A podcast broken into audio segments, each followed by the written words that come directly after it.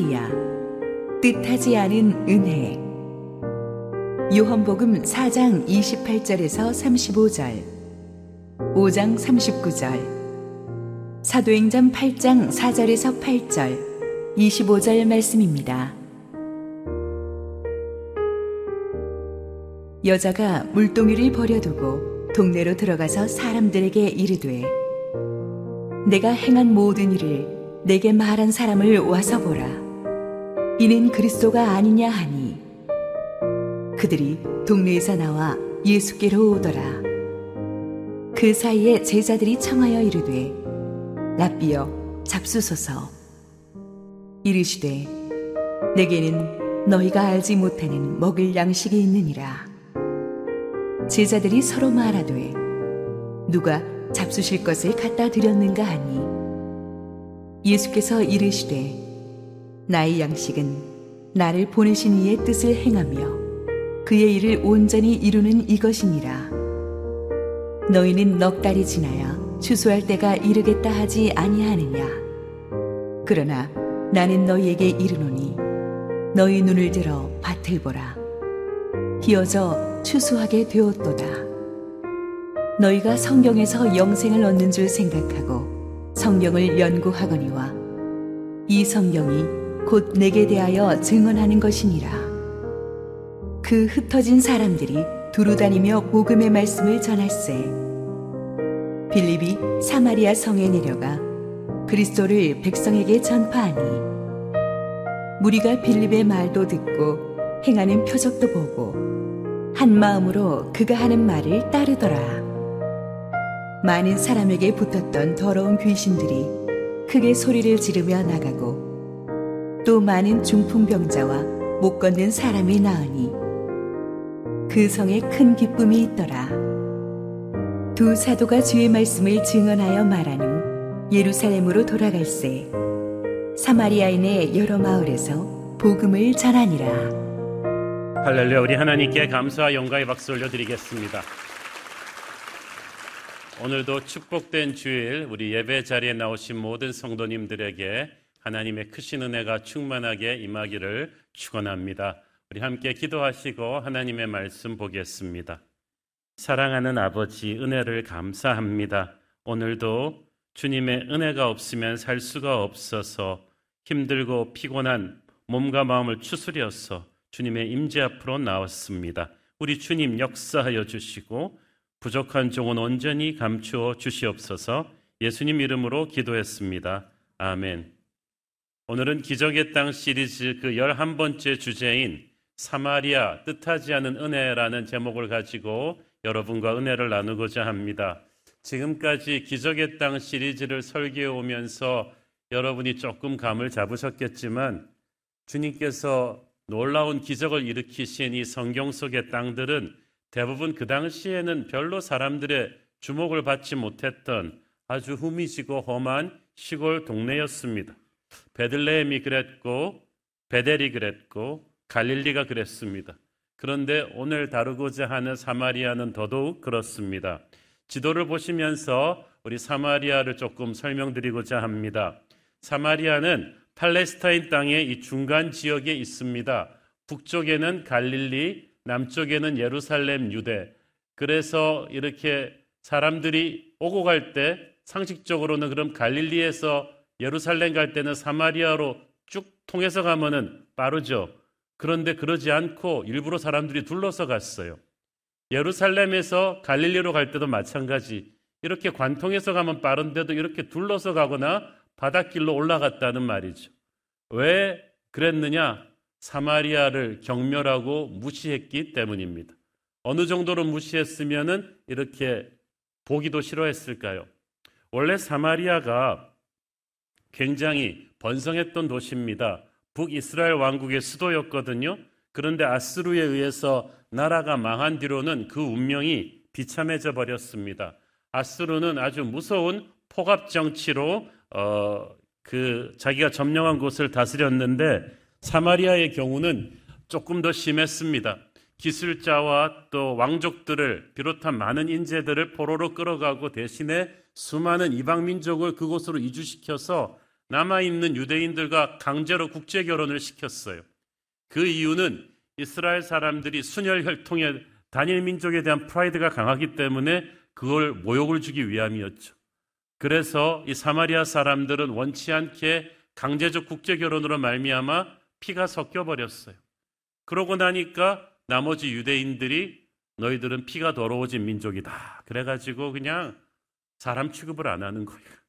마치 1960년대 미국 남부 지방에서 인종차별 심할 때 백인들이 흑인들 마을로 지나가지도 않듯이 갈릴리 사람이나 남쪽의 예루살렘 유대 사람들이 오고 갈 때는 사마리아 땅을 돌아갈 정도로 사마리아인들은 모든 면에서 차별을 당했습니다. 사마리아인이라고 이력서에 쓰면 좋은 직장에 취직도 못하고 또 예루살렘에 있는 성전에서 예배 드릴 수도 없는 그런 상황이었어요. 그래서 사마리아인들은 처음에는 화를 내다가 그 다음부터는 이것이 운명이려니 그렇게 하고 살았습니다. 하나님도 그들을 차별하신다고 생각했어요. 그런데 그게 아니었습니다. 하나님께서는 이제부터 보시면 아시겠지만 사마리아 땅을 향한 놀라운 계획을 갖고 계셨고 예수님께서 이 땅을 위해서 그 계획을 펼치십니다. 그 모든 사마리아의 기적의 시작은 예수님과 이 우물가의 한 여인과의 만남에서부터 시작되었습니다. 오늘의 본문은 그 여인과 예수님과의 만남, 요한복음 4장 본문이 워낙 길어서 그 후반부만 캡처해서 잡았지만 그 전의 스토리를 잠깐 캡처해 드리면 예수님께서 그 사마리아 여인을 우물가에서 만나신 시각이 낮 12시입니다. 낮 12시는 중동 지방에서 가장 태양이 뜨겁게 장렬하는 시간이라 전부 다 사람들이 들어가서 낮잠을 자지 나다니는 시간이 아닙니다. 그런데 그 시각에 여인이 우물가에 물을 길러 왔다는 것은 의도적으로 사람들을 피해서 왔다는 얘기죠. 그러니까 이 여인한테 사연이 있어요. 이 사연이 뭐냐? 이 여인에게는 다섯 번 남자와 헤어진 이혼한 경력이 있습니다. 남편이 다섯이 있었어요. 사별했는지 이혼했는지는 몰라요. 그렇지만 어쨌든 다섯 번 결혼이 깨지고 지금 함께 동거하고 있는 남자도 아직 공식적인 결혼을 안 한 남자였어요. 그러다 보니까 이 사연 많은 여인을 놓고 그 동네에서는 이럭쿵저럭쿵 말이 많지 않았겠습니까? 그러다 보니까 이 여인은 본의 아니게 대인기피증이 생겨버렸어요. 그래서 사람들이 다니지 않는 난 12시에 물을 길러 이 우물가로 왔는데 예수님을 만난 거예요. 그때 예수님께서 말씀하셨습니다. 너 이 더위에 물 기르러 오느라고 수고 많다. 내가 너에게 한 번 마시면 영원히 목마르지 않을 생수를 주랴? 그랬더니 여인이 귀가 솔깃해가지고 예, 주님, 어떻게 하면 그런 생수를 마실 수 있겠습니까? 예수님께서 뜻밖의 대답을 하시죠. 남편 데려와라. 이 여인이 세상에서 가장 어, 말하기 싫어하는 대답, 가장 터치하기 힘들어하는 말이 바로 남편 데려오라는 거였어. 누구를 데려오겠어요? 전 남편 다섯 명 중 누구를 데려올 수도 없고 지금 살고 있는 남편이랑 아직 공식적으로 식을 올리지 않았으니까 그 사람 데려올 수도 없고 여인은 고개를 푹 숙이면서 말했습니다. 저는 남편이 없어요. 그랬더니 예수님께서 말씀하셨습니다. 네가 남편이 없다는 말이 정직하다. 그래 그 말이 맞다. 네가 전에 남편이 다섯 있었고 지금 같이 살고 있는 사람도 네 남편이 아니니까 네 말이 옳다. 단 한마디로 여인의 모든 숨기고 싶어왔던 인생이 탁 드러나 버렸어. 모든 사람에게는 각자 숨기고 싶은 아픈 상처가 있는 법인데 이 여인에게 있어서 남편 문제가 그거 아니었겠어요? 그런데 하필 예수님께서 그걸 건드리셨어요. 수치를 주려고 하면 아닙니다. 지금 이 여인과 예수님밖에 없잖아요. 그러나 이 여인은 예수님 앞에서만은 자기의 그 치명적인 과거의 아픔을 그 죄를 고백하고 인정해야만 했어요. 그렇지 않고는 이 문제를 해결받을 방법이 없거든요. 그 내 인생을 걸고 우상시했던 그 어떤 것, 하나님 앞에 자백하지 않은 과거의 죄, 내게 말할 수 없는 아픔을 주었던 그것이 영원한 하늘의 생명수가 그녀에게 흘러드는 걸 막고 있었기 때문에 지금 그걸 건드려야 되는 거죠. 의사가 종양을 종양이라고 얘기 안 하고 이걸 어떻게 해결을 합니까? 예수님은 그녀를 상처 주기 위해서가 아니라 살려주려고 그 문제를 아주 직시하게 하셨습니다. 주님께서 그녀에게 주시고자 했던 메시지는 이것이었죠. 이제는 네가 이 과거의 아픔으로부터 마침내 자유할 때가 되었구나. 사람들은 너를 멸시하고 조롱하기 위해서 네 남편 얘기를 하지만 나는 너를 용서하고 치유하고 자유케 하기 위해서 이 얘기를 한다. 다시는 이 아픔의 과거가 너를 괴롭히지 못하게 할 것이다. 여러분, 하나님을 제대로 만나려면 여러분 마음속에 있는 가장 부끄러운, 가장 더러운, 그러나 실제로 있었던 그 죄를 우리 주님 앞에 솔직히 인정해야만 됩니다. 그것이 치유의 시작이고 구원의 시작이 될 것입니다.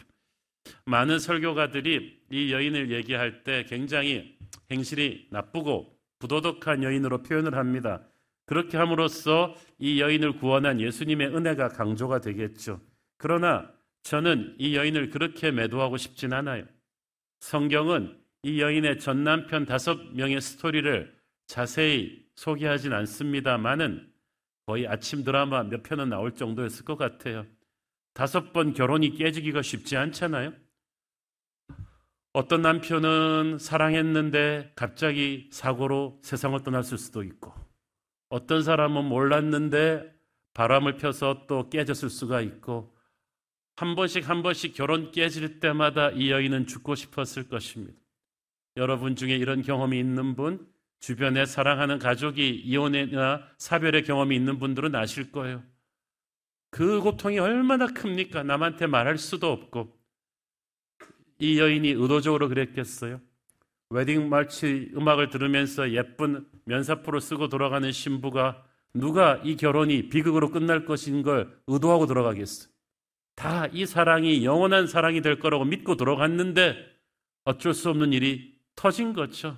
남편이 갑자기 사고로 죽거나 불륜을 저지르거나 어떤 일이 생겼거나 그래서 무너지고 깨지고 그런 거죠.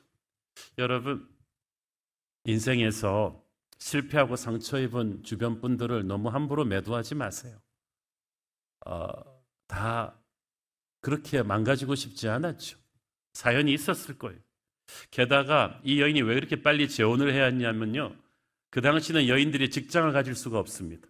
그래서 100% 남자에게 경제적으로 의존해야만 돼요. 그래서 빨리 재혼하지 않으면 그냥 길거리에 노숙자가 되는 것입니다. 그러니까 과부들이 빨리빨리 재혼할 수밖에 없었는데 그렇게 다시 헤어지고 다시 헤어지고 재혼하고 하다 보니까 그만 엉키고 성켜서 꿈이 무너진 거죠. 낙담하고 지쳐버린 것입니다. 그런데 그녀에게 한 가지는 있었어요. 이 상황 속에서 구세주를 향한 목마름이 있었어요. 요한복음 4장 25절 여자가 이르되 메시아 곧 그리스도라 하는 이가 오실 줄을 내가 아노니 그가 오시면 모든 것을 우리에게 알려 주시리이다. 그녀가 이 메시아 구원자를 기다리고 있었다 하는 말이 저는 굉장히 가슴에 터칭합니다. 이 여자는 알았어요. 이제 세상에 그 누구도 자기의 망가져버린 인생에 대한 해답을 줄 수 없다는 것을. 그래서 나는 하나님이 필요하다. 세상 그 무엇도 내 인생을 해석해 줄 수 없다. 나는 하나님만이 살릴 수 있다. 이렇게 하나님을 향한 갈망과 기도가 있었던 거예요. 그 기도의 응답으로 하나님이 예수님을 보내주셨어요. 요한복음 4장 26절 예수께서 이르시되 네게 말하는 내가 그라 하시니라. 이 말을 듣는 순간에 정말 하늘의 별이 쏟아지는 듯한 감동이 이 여인에게 휘몰아쳤을 것입니다. 그때까지만 해도 이 여인이 전혀 모르고 있던 사실이 하나 있었는데 그것은 예수님께서 오늘 이 시각에 이 여인을 이곳에서 만나신 것이 우연이 아니라는 사실이죠. 요한복음 4장 3절 4절을 보십시오. 유대를 떠나서 다시 갈릴리로 가실새 사마리아를 통과하여야 하겠는지라. 영어 성경에 보니까 he had to go through Samaria. 그 말은 사마리아를 통과하지 않으면 안 되는 중요한 이유가 있었다는 뜻이에요. 중요한 이유가 뭘까요? 지름길이니까? 지름길이긴 지름길이죠. 그렇지만 지름길이라고 가지 않는다고 아까 말씀드렸죠. 유대인들은 사마리아인들을 경멸했기 때문에 그 누구도 사마리아를 통해서 가려고 하지 않았어요. 오히려 제자들은 말렸을 거예요. 그러나 예수님은 아니다. 사마리아를 통해서 가야 한다고 주장을 굽히지 않으셨어요. 왜? 사마리아에서 이 여인을 만나야 하기 때문이죠. 그것도 이 여인의 얼굴을 볼 수 있는 난 12시, 아무도 우물가에 나오지 않는 그 시각에 물을 기르러 온다는 것을 아시고 주님께서 아마 길을 재촉해서 예루살렘에서 새벽에 출발하셨을 거예요. 그래서 대여섯 시간 이상을 빠르게 걸어야 12시에 사마리아 우물가에 도착하는 거야. 주님은 이 여인을 만나기 위해서 오신 거예요. 높고 높으신 주님께서 사마리아인에서도 가장 천하고 사연 많고 인생이 망가진 이 여인을 구원하기 위해 오셨습니다. 지상의 모든 종교는 인간이 하나님을 찾아가는 것인데 기독교만 하나님이 인간을 찾아오신 거예요. 여인의 그 아픈 인생을 주님께서는 아시고 이 여인을 구원하기 위해 오셨습니다. 주님께서 이 여인을 구원하시는 이 장면, 이 요한복음 4장 내레이티브는 성경에서 하나님이 한 인간을 만나서 1대1로 이렇게 전도하려고 대화하신 가장 긴 챕터입니다. 그 누구도 예수님이 이렇게 공을 들인 적이 없어요. 어, 수천 명을 놓고 설교하시던 예수님이 이 여인 한 사람 만나기 위해서 오셨어요. 중요합니다. 예수님에게는 여러분 한 사람이 중요해요. 이제 곧 알게 되지만 이 여인 한 사람이 사마리아 복음화의 거대한 그 부흥의 물결의 시발점이 됩니다. 살아계신 주님을 만나는 순간 이 여인의 가슴 속에서 엄청난 감격이 솟구쳐오기 시작했어요. 막 눈물이 터지고 그래서 정말 중동 지방에서는 중요한 재산 목록인 이 물동이를 빵 땅에다 던지고 미친 듯이 마을로 달려갑니다. 요한복음 4장 28절 29절 읽습니다. 여자가 물동이를 버려두고 동네로 들어가서 사람들에게 이르되 내가 행한 모든 일을 내게 말한 사람을 와서 보라 이는 그리스도가 아니냐 하니 아 정말 변해도 어찌 이리 변할 수 있습니까? 지금까지 그녀는 사람들한테 이렇게 소리치면서 달려가는 사람이 아닙니다. 길에서 누가 아는 척만 해도 막 고개를 숙이고 도망가. 아까 말씀드렸잖아요. 자기의 복잡한 인생사를 두고 사람들이 수근거리는 거 다 알기 때문에 물길로 오는 것도 아무도 없는 시간에 나오는 사람이요. 심각한 대인 기피증과 열등감의 환자인데, 아, 이 여자가 예수님 만나고 마음이 뜨거워지니까 대인 기피증, 열등감 한 방에 날아가 버렸어. 예수님을 소리쳐 전했어요. 사람들이 놀랬어요. 이 여자가 어떻게 이렇게 변할 수가 있지? 뭔가 엄청난 일이 터졌다는 것을 직감했습니다. 요한복음 4장 30절 읽습니다. 그들이 동네에서 나와 예수께로 오더라. 누구든지 그리스도 예수 안에 있으면 새로운 피조물이라 이전 것은 지나갔으니 보라 새 것이 되었도다. 이 여인의 비포와 애프터를 사람들은 너무나 잘 알아요.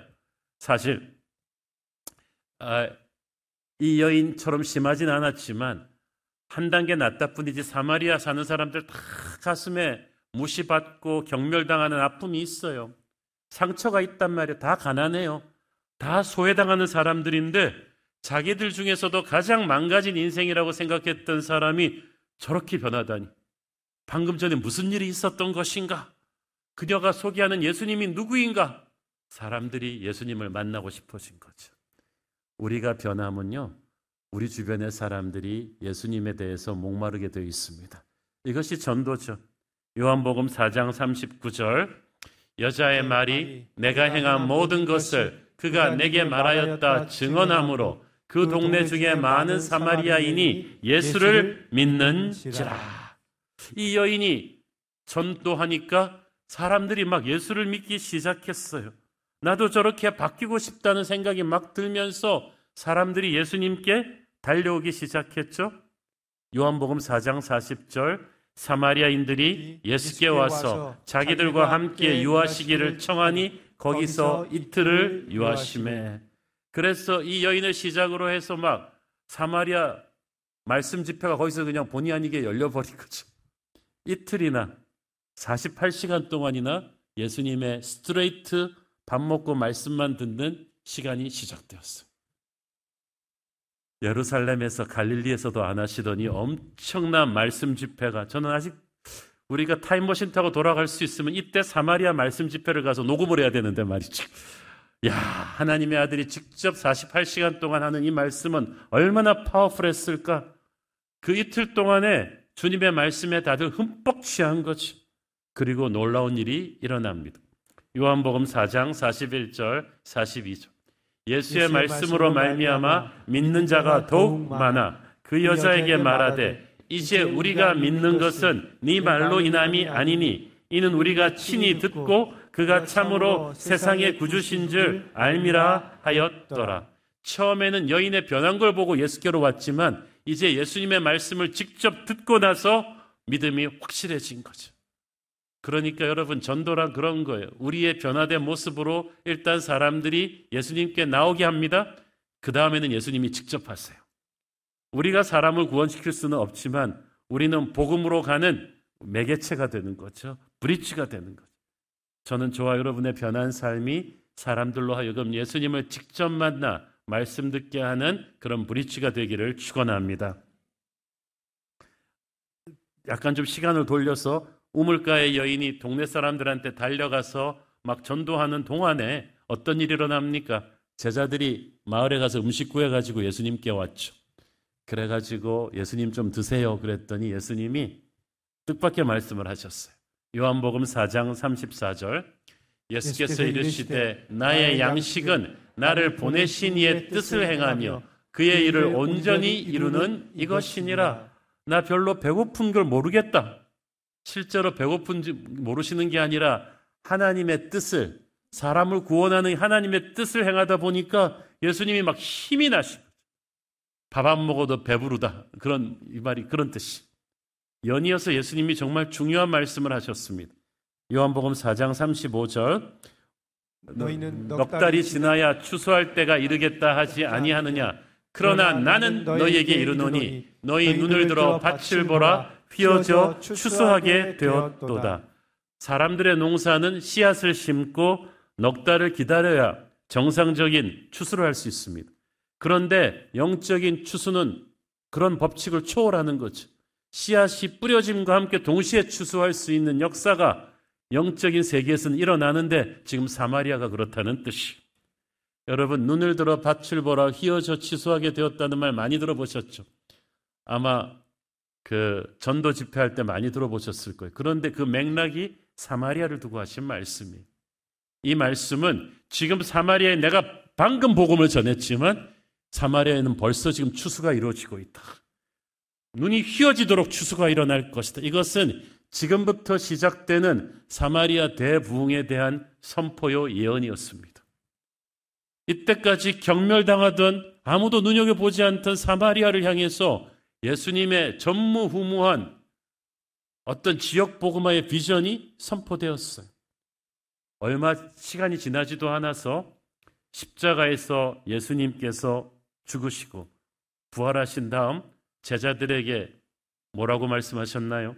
사도행전 1장 8절 오직 성령이 너희에게 임하시면 너희가 권능을 받고 예루살렘과 온 유대와 사마리아와 땅 끝까지 이르러 내 증인이 되리라 하시니라. 아멘. 그 말이 무슨 말이에요? 이제 사마리아는 복음이 유대에서 전 세계로 가는 빼놓을 수 없는 복음의 허브가 될 것이다. 이 땅이 정말 중요한 땅이다. 하늘의 천군 천사가 주목하고 마귀가 정말 정신 바짝 차리고 달려드는 그런 중요한 영적인 전략적인 요충지가 될 것이다. 할렐루야. 얼마나 놀라운 비전입니까? 어저께까지만 해도 생각하지도 못하던 놀라운 하늘의 축복이 이제부터 사마리아를 통해서 이루어질 거다라는 말씀이죠. 사마리아가 복음이 예루살렘에서 전 세계로 나가는 복음의 허브가 될 거라는 예수님의 예언은 사도행전 8장에서 바로 현실이 되죠. 그때 예루살렘에 큰 핍박이 일어나니까 예루살렘 성도들이 핍박을 피해서 사방으로 흩어졌죠. 그 중에 빌립 집사라는 성령의 사람이 사마리아로 옵니다.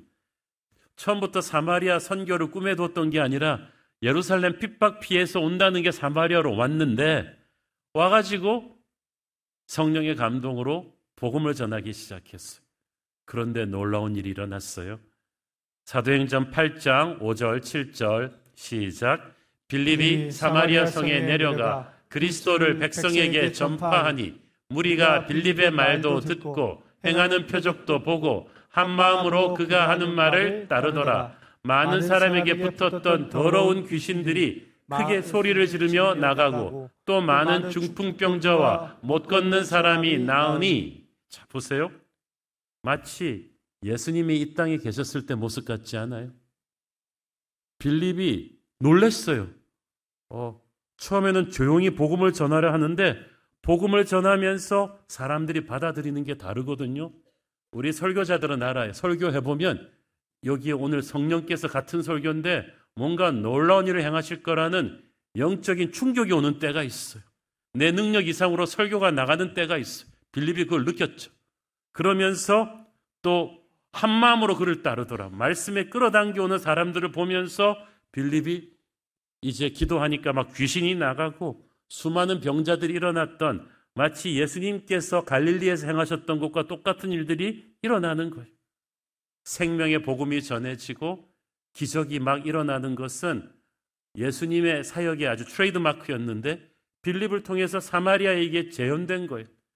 그리고 사마리아가 바뀝니다. 사도행전 8장 8절 그 성에 큰 기쁨이 있더라. 정확하게 번역하자면 거룩한 하늘의 기쁨이 사마리아를 가득 채우기 시작했다. 여러분 이때 어저께까지 해도 사마리아는 별로 웃을 일 없는 동네였어요. 사마리아에서는 크게 웃는 사람 없었어요. 우울증 환자, 열등감 환자, 자살을 생각하는 사람, 온갖 정신적 트라우마들, 가난하고 병든 사람들, 희망이 없는 사람들로 가득 차 있었습니다. 그런데 예수님이 다녀가시고 그리고 빌립이 들어가서 복음을 전하니까 어떻게 돼요? 도시의 색깔이 바뀌죠. 그 도시를 덮고 있던 모든 어둠의 권세가 밀려나가면서 성령의 기쁨이 그곳에 가득했던 것입니다. 저는 우리 새로운 교회를 통해서 우리 서울의 영적인 기후가 바뀌기를 바랍니다. 여러분이 들어가는 곳마다 어둠이 사라지고 슬픔과 절망과 죽음이 사라지고 생명과 기쁨의 영이 그곳을 가득 채우는 역사가 있게 되기를 축원합니다. 사마리아에서 일어난 이 놀라운 부흥의 소식이 친정이라고 할 수 있는 예루살렘 교회도 전해졌어요. 사도행전 8장 14절 예루살렘에 있는 사도들이 사마리아도 하나님의 말씀을 받았다 함을 듣고 베드로와 요한을 보내매 사마리아도 말씀을 받았다 함을 듣고 이 말이 재밌죠. 그들이 항상 사마리아를 무시해 왔다고 여러분 아까 말씀드렸죠. 그런데 그렇지만 예수님이 승천하시기 전에 남기신 말씀은 기억했어요. 성령이 너에게 임하면 너희가 예루살렘과 온 유대와 사마리아와 땅끝까지 이르러 내 증인이 될 것이다. 그런데 설마 설마 했는데 주님의 그 예언이 실제 현실이 되는 건 이렇게 빨리 올 줄 몰랐어요. 그래가지고 충격을 받은 거죠. 그래서 예루살렘 교회에서 이걸 확인해 봐야겠다. 그래서 영적 권위자 베드로와 요한을 내려보낸 거죠. 당신들이 가서 이거 좀 확인해 봐라. 사실 큰 핍박으로 인해서 예루살렘 교회는 굉장히 위축되어 있었어요. 이거 주님이 명령하신 이 부흥이 불길이 이렇게 빨리 끝나는 건가? 핍박 때문에 우리는 이렇게 주눅을 못 들어야 되나? 아, 생각했는데 뜻하지 않은 데서 새로운 부흥의 불길이 터지니까 예루살렘 교회도 흥분한 거죠. 베드로와 요한이 내려와 보니까 진짜 막 사실이에요. 온 사마리아에 예수님이 다녀가셨던 가보나움처럼 놀라운 역사가 일어났어. 베드로와 요한은 이게 지난번 예수님이랑 왔을 때 그 생각이 난 거예요. 아, 주님께서 그때 하신 놀라운 역사가 지금 다시 열매를 맺고 있구나. 베드로가 그때 만난 사람들 만났을지도 모르겠어. 요한도 만났을지도 모르겠어. 그래서 베드로와 요한이 사마리아 신자들 모아놓고 기도하며 그들에게 성령 세례가 임했다고 했어요. 사실 우리가 물세례 성령 세례 같이 받을 수 있지만 베드로와 요한을 통해서 사마리아의 성령 세례가 일어나게 하신 것은 예루살렘 교회 모든 형제들이 사마리아의 부흥 운동을 인정해 주기 위함이었어요. 사마리아도 똑같아. 예루살렘 교회와 똑같이 하나님의 성령이 임했다. 이제 우리 형제가 되어서 열방으로 나가는 선교 동역자가 될 것이다. 이 메시지죠. 그래서 베드로와 요한이 이제 예루살렘으로 돌아가는데 이 뭐 돌아가는 길에도 하나님은 계속 역사하셨어요. 사도행전 8장 25절. 사도 두 사도가 주의 말씀을 증언하여 말한 후 예루살렘으로 돌아갈새 사마리아인의 여러 마을에서 복음을 전하니라. 베드로와 요한이 이렇게 사마리아 순회 전도 집회를 계획한 게 아니고 가는 마을마다 사람들이 몰려 나와서 말씀을 듣고자 하니까 그랬을 거예요. 저는 이게 무슨 말인지 압니다. 교회사를 보면은 그 17세기, 18세기 미국의 동부의 대각성 부흥운동이 일어났을 때 이미 짜여진 대도시 부흥 집회도 있었지만 조지 위필드 목사님의 마차가 지나가면 지나가는 중간 스테이션 마을인데도 소문 듣고 막 사람들이 몰려와가지고 포장마차로 겹겹이 에워싸고 설교해 주세요. 설교해 주세요. 그러면 위필드 목사님이 계획에 없던 그냥 집회를 또 거기서 하는 거예요. 그러면 하루 이틀 내내 집회가 계속되면 그 다음 말로 가면 또 따라와서 또 거기서 그런 계획하지 않았던 은혜의 집회가 계속 열리니까 아마 베드로와 요한도 그랬을 거예요. 너무 신이 났을 거예요. 아, 사마리아가 보통 지역이 아니구나. 사마리아의 축복이 여기서 끝나지가 않아요.